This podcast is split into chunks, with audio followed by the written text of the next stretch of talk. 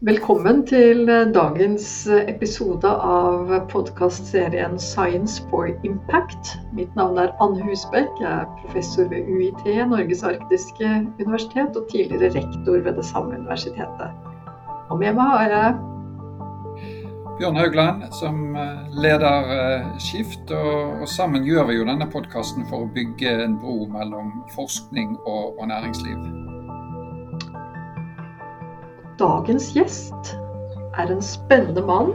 Visekonsernssjef. Ja, og før du sier hvem det er, så, så må vi jo si at um, vi må holde lytterne litt på alerten ennå. Men vi er jo i Bergen uh, i, i, dag. Og, uh, og, vi har nå beveget oss litt inn i, i forskningsinstituttene. Så, så, dette instituttet her er er både nytt og gammelt. Og da tenker jeg, Anne Ja, og vår gjest er eh, Tor Arne Hokkerstad. Så velkommen skal du være, Tor Arne.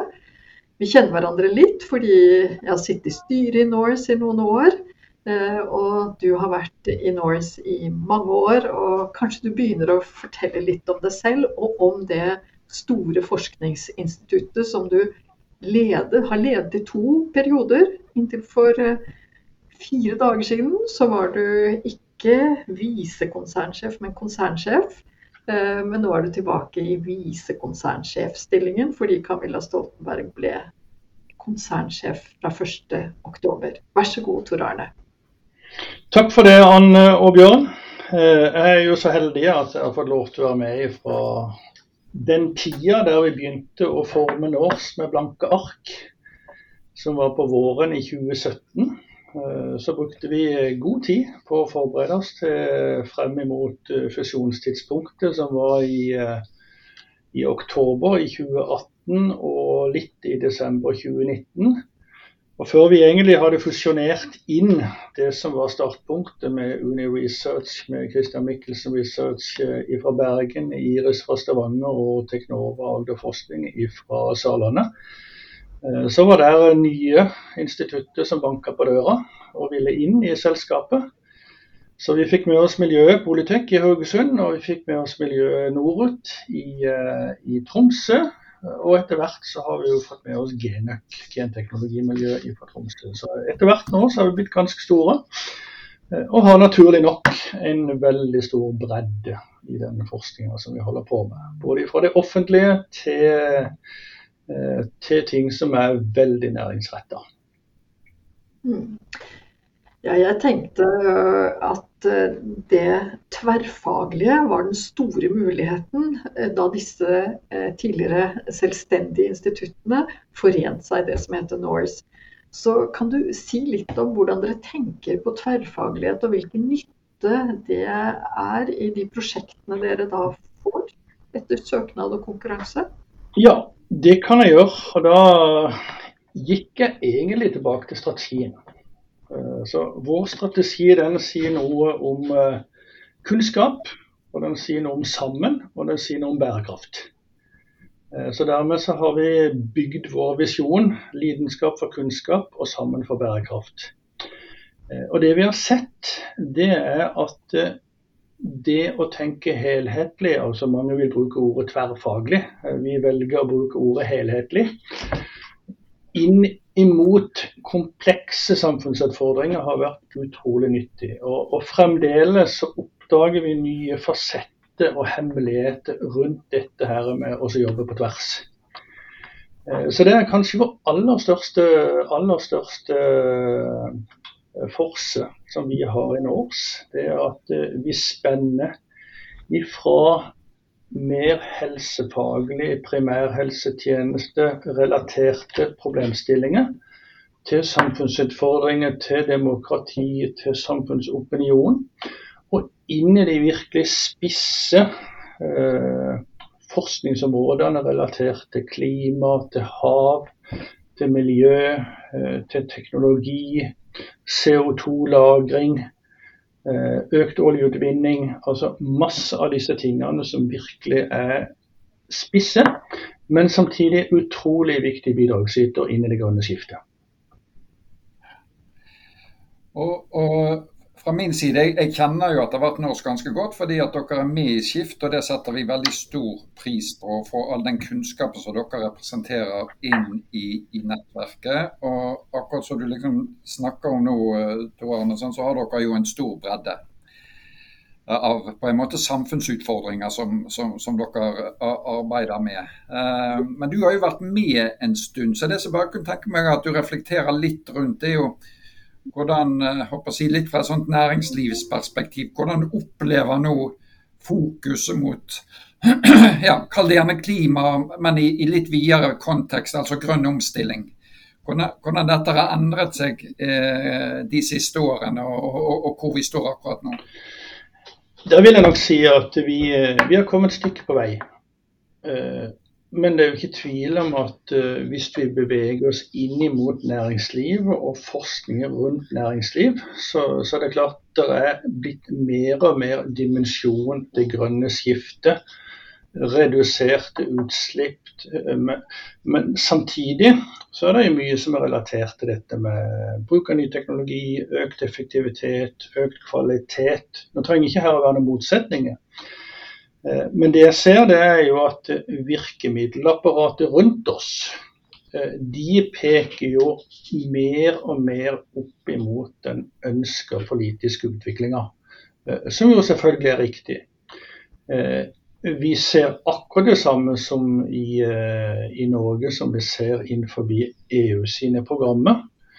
At det peker mer og mer opp imot dette med grønn omstilling. Og så ser vi samtidig at og der, der har nok EU vært en, enda flinkere enn en oss til å peke på dette med impact, altså hva dette skal bety. Altså hvis du skal få det prosjektet her, hva betyr det for samfunnet? I et helhetlig perspektiv, altså impact. Nå har vi etter hvert fått noen missions i Norge på punkt utenforskap, bærekraftig fôr, eh, grønt industriløft blir kanskje noe tilsvarende. Som peker på det samme, at en må ha med seg den impact-dimensjonen inn for å kunne være konkurransedyktige rundt de midlene. Og, det, og dette preger oss selvfølgelig veldig mye, eh, men vi ser at det preger industrien mer og mer. Og det tenker jeg er fint. Da, da har vi fått en ønska utvikling. Mm. Ja, Det som eh, sikkert mange kunne tenke seg å høre litt mer om, det er jo eh, dette at dere er ganske store på energi. Og innenfor energi, også på olje og gass, Og har eh, jobbet med det i mange år. Samtidig som dere har jobbet med grønne løsninger og fornybare energiformer. Representerer det noe konflikt for dere, eller hvordan ser du fremtiden innenfor den, det energifeltet som dere er så flinke på? Så vi ser det nok mer på ut ifra en vinkling der vi ser på energisystemet vårt. Og hva skal energisystemet i Norge bestå av?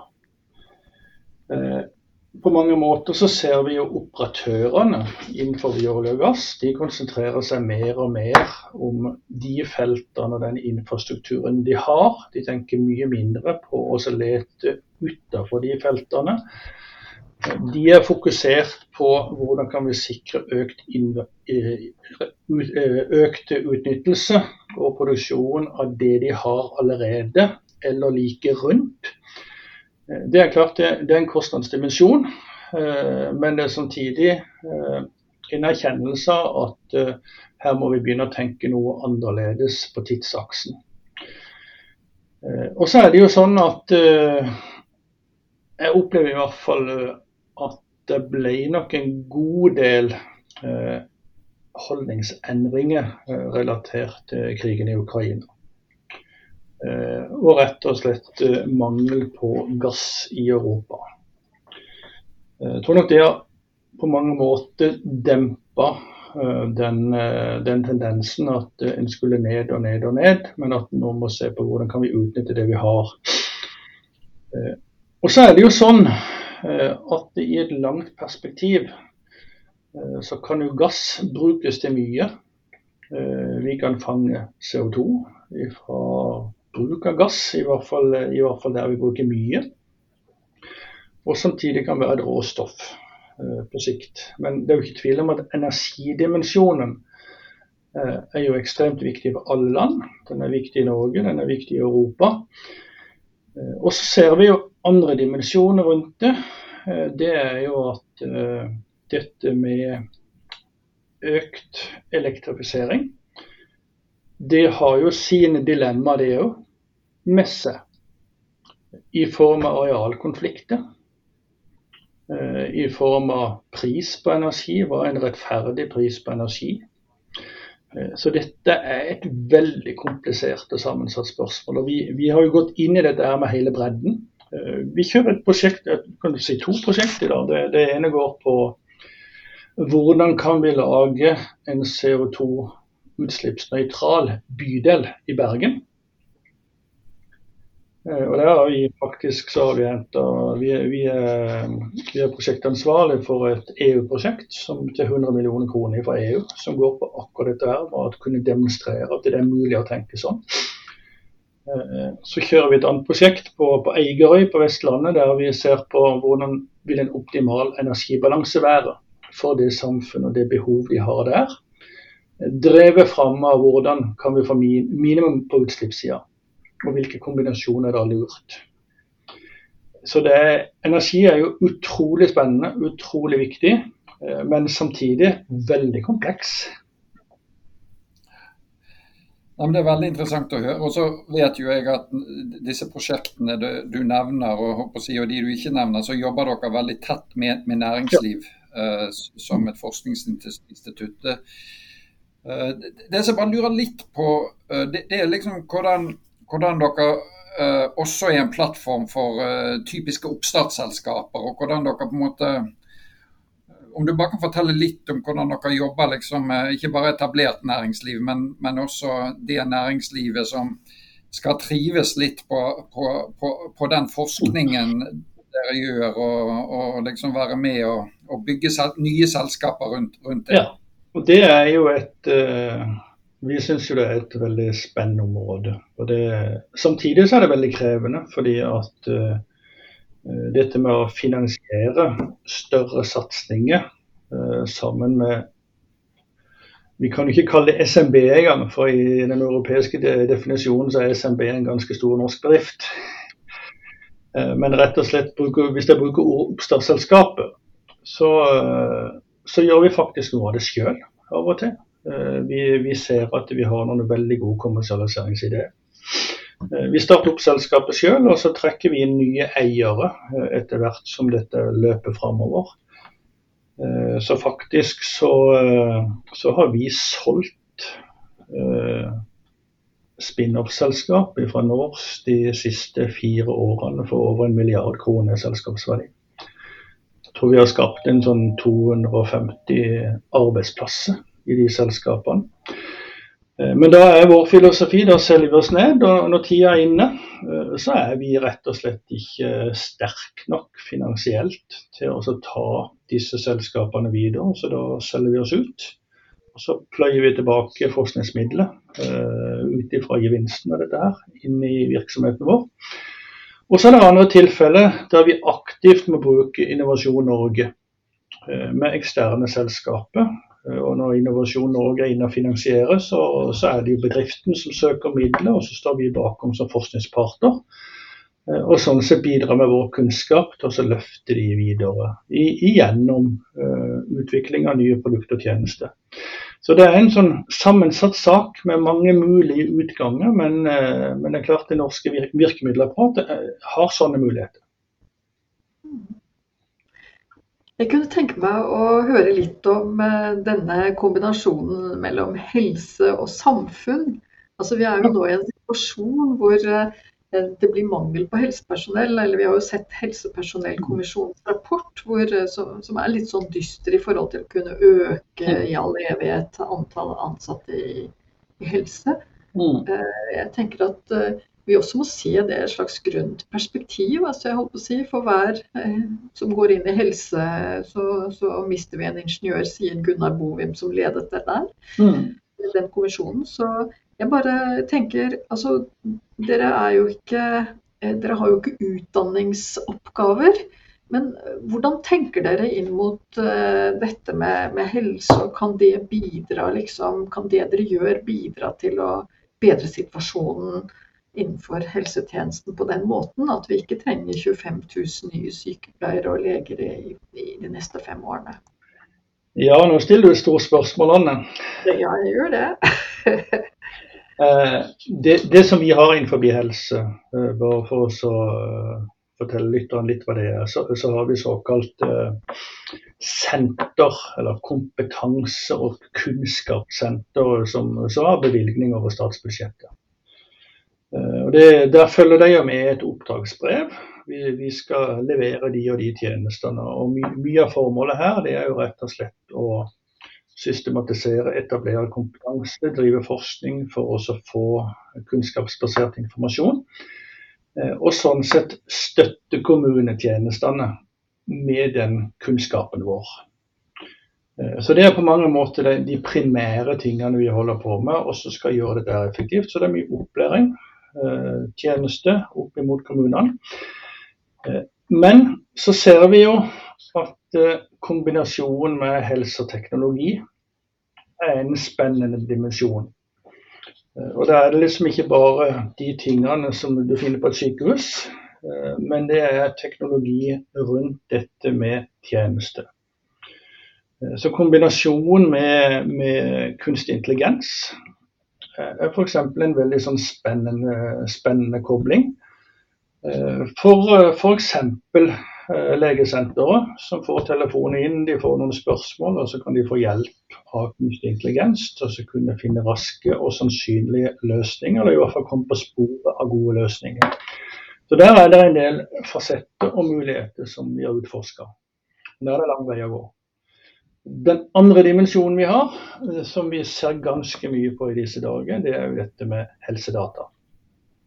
Eh, Norge har jo et fantastisk system når det gjelder helsedata, eh, som selvfølgelig er veldig sensitivt. Men det å kunne bruke helsedata til å drive forskning, og sånn sett øke kunnskapen rundt dette med personlig helse, er jo et veldig spennende område som vi, som vi jobber med. Uh, bare for å bygge litt videre på det. skjønner Når Anne spør som, sånn som hun spør, så er det også litt fordi at vi hadde et opptak i går med, med Hans Sveinung og, og, Lars Jakob ute på Handelshøyskolen. Mm. Uh, de driver dette senteret for bærekraftige forretningsmodeller. Ja. Uh, og det, De hadde også noen sånne interessante på en måte metaforer til hvordan de, de i sin økonomutdanning liksom så litt til til dette med, med, helseutdanning, og der du alltid har hatt liksom en klinikk eh, ganske sånn tett på, på, forskning for liksom å teste ut det, det en jobber med. Um, men, men, det som var liksom, Jeg kunne bare ønske at du, du sier litt om det. er jo liksom et sånn forskningsinstitutt som NORS er. Um, altså Hvor er dere i forhold til liksom å også se på kan du si, på innovasjon rundt forretningsmodeller? Ja. Um, og, og, hvor mye er det liksom litt mer som jeg vil kalle litt sånn lineær forskning? At en på en måte bare, bare tar ny kunnskap ut i eksisterende modeller. Hvor mye, hvor mye, ser, hvor mye ser, dere også på, på ja, helt nye forretningsmodeller, uh, der vi f.eks. kan dele mer for å bruke mindre ressurser? Ja, altså egentlig en sånn forretningsmodell-innovasjonslogikk. Ja. Det er, det, det har sett tendensen til at det, det, blir jo et viktigere og viktigere tema inn i de, de store satsingene vi har. Eh, og når jeg sier store satsinger, så er det gjerne det som vi kaller for uh, Senter for forskningsbasert innovasjon, eller, eller SFI. Uh, eller, eller, eller, Forskningssenter for miljøvennlig energi, altså FME.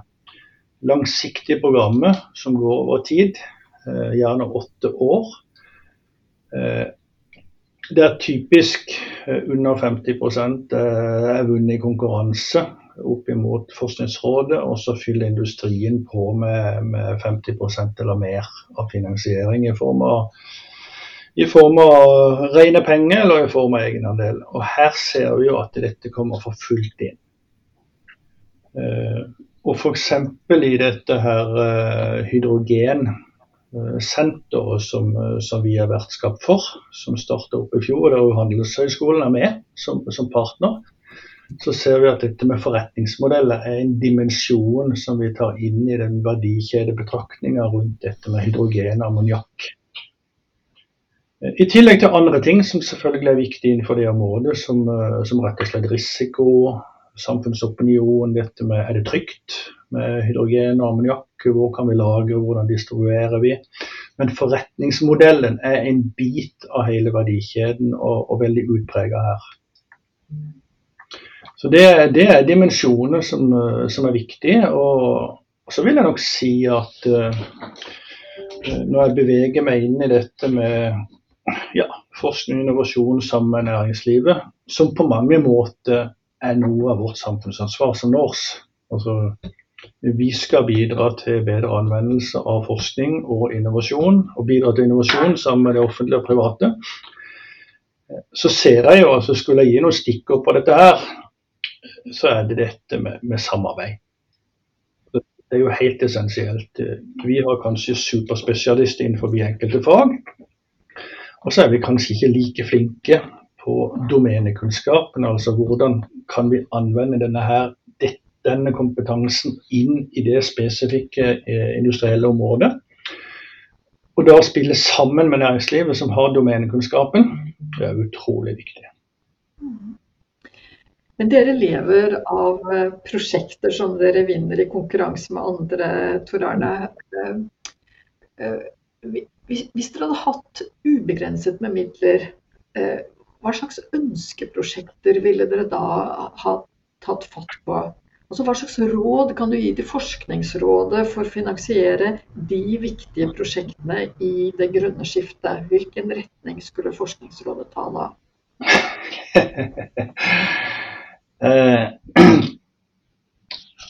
Da vil vi, vi vil sikkert få svar avhengig av hvem vi spør. Eh, men eh, jeg ville nok si at, at det er jo ikke tvil om at, at energi er liksom sånn helt fundamentalt. Altså, vi må ha energi for oss å utvikle oss videre. Eh, og så er jo alltid spørsmålet hvordan, hva er rammevilkårene for utvikling? Jo, eh, da vil jeg nok si at eh, dette med å forstå den langsiktige klimautviklinga er liksom en dimensjon oppi dette og på mange måter et sånt rammevilkår. Men jo, jo, mer du dykker inn i dette, her, jo mer blir det liksom denne helhetlige. altså Hva betyr det for oss som borgere, for samfunn der vi bor? altså Det er masse sånne ting. Eh, og så vet vi jo at, eh, at produksjon gjerne er behefta med at det er en form for avfall. Eh, om det da kan resirkuleres inn i, inn i nye verdikjeder som et råstoff, eh, eller om vi rett og slett må fange det og lagre det. Det er en bit av det store bildet. Eh, og jeg tror det er viktig at Forskningsrådet har en helhetlig tilnærming til bredden. Og så kan vi jo alltid diskutere hvor mye som skal allokeres opp imot det som vi kan si har potensial for direkte verdiskapning kontra andre verdier. Og Det er jo en fin balansegang så har nok jeg personlig eh, som, eh, som eh, teknolog av bakgrunn en, en, preferanse for tekniske løsninger som kan gi oss en bedre framtid. Men samtidig så, så, skal vi alle ha det trygt og godt. Tiden, tiden løper, og, og, vi skal snart gå inn for landing. Men, men når vi har uh et forskningsinstitutt uh, her med oss, Anne, så er det veldig sånn viktig at vi ikke bare liksom snakker om hvor vi er i dag og, og, og hvor vi har vært, men uh, også få noen noen pek på hvor, hvor, vi er på vei. Så, så, og så er jo det et stort spørsmål. Men, men kanskje for energiomstilling og, og klima, hvor, uh, hvor, langt er vi kommet om, om fem år, tror jeg? Ja, det, den som kunne svare på det. Så uh, hvis det skal hvis det, det, må jo rett og slett bare være et tips. Uh, jeg håper og tror at den klimautviklinga som vi egentlig har registrert uh, gjennom 2023, uh, har uh, i hvert fall bidratt til en økt bevissthet. Og Hvis jeg skulle prøve å svare på ditt spørsmål,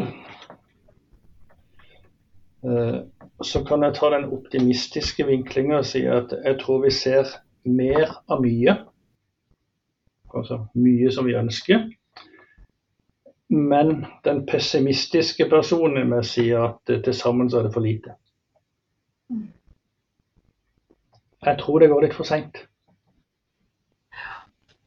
Ja, det er vel eh, mange ting som, eh, som, tyder på det. At vi har voldsomt dårlig tid. Og hvis vi ser i retning av måloppnåelse på SDG-ene, så ligger vi ikke så godt an.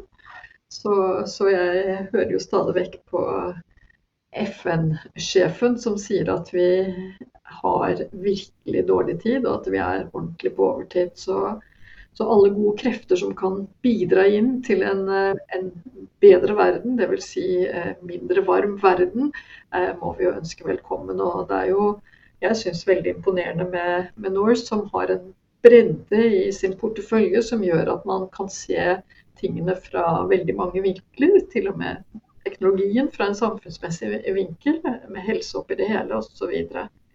så jeg tenker at uh, vi avslutter nå og, og, og takker deg, Tor Arne, fordi du tok uh, tida til å snakke med oss.